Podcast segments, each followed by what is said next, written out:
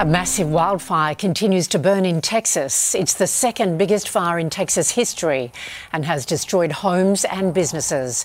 Roads have been closed and power cut while a nuclear weapons plant has suspended operations. The blaze has scorched more than 200,000 hectares of land. The state's governor has issued a disaster declaration.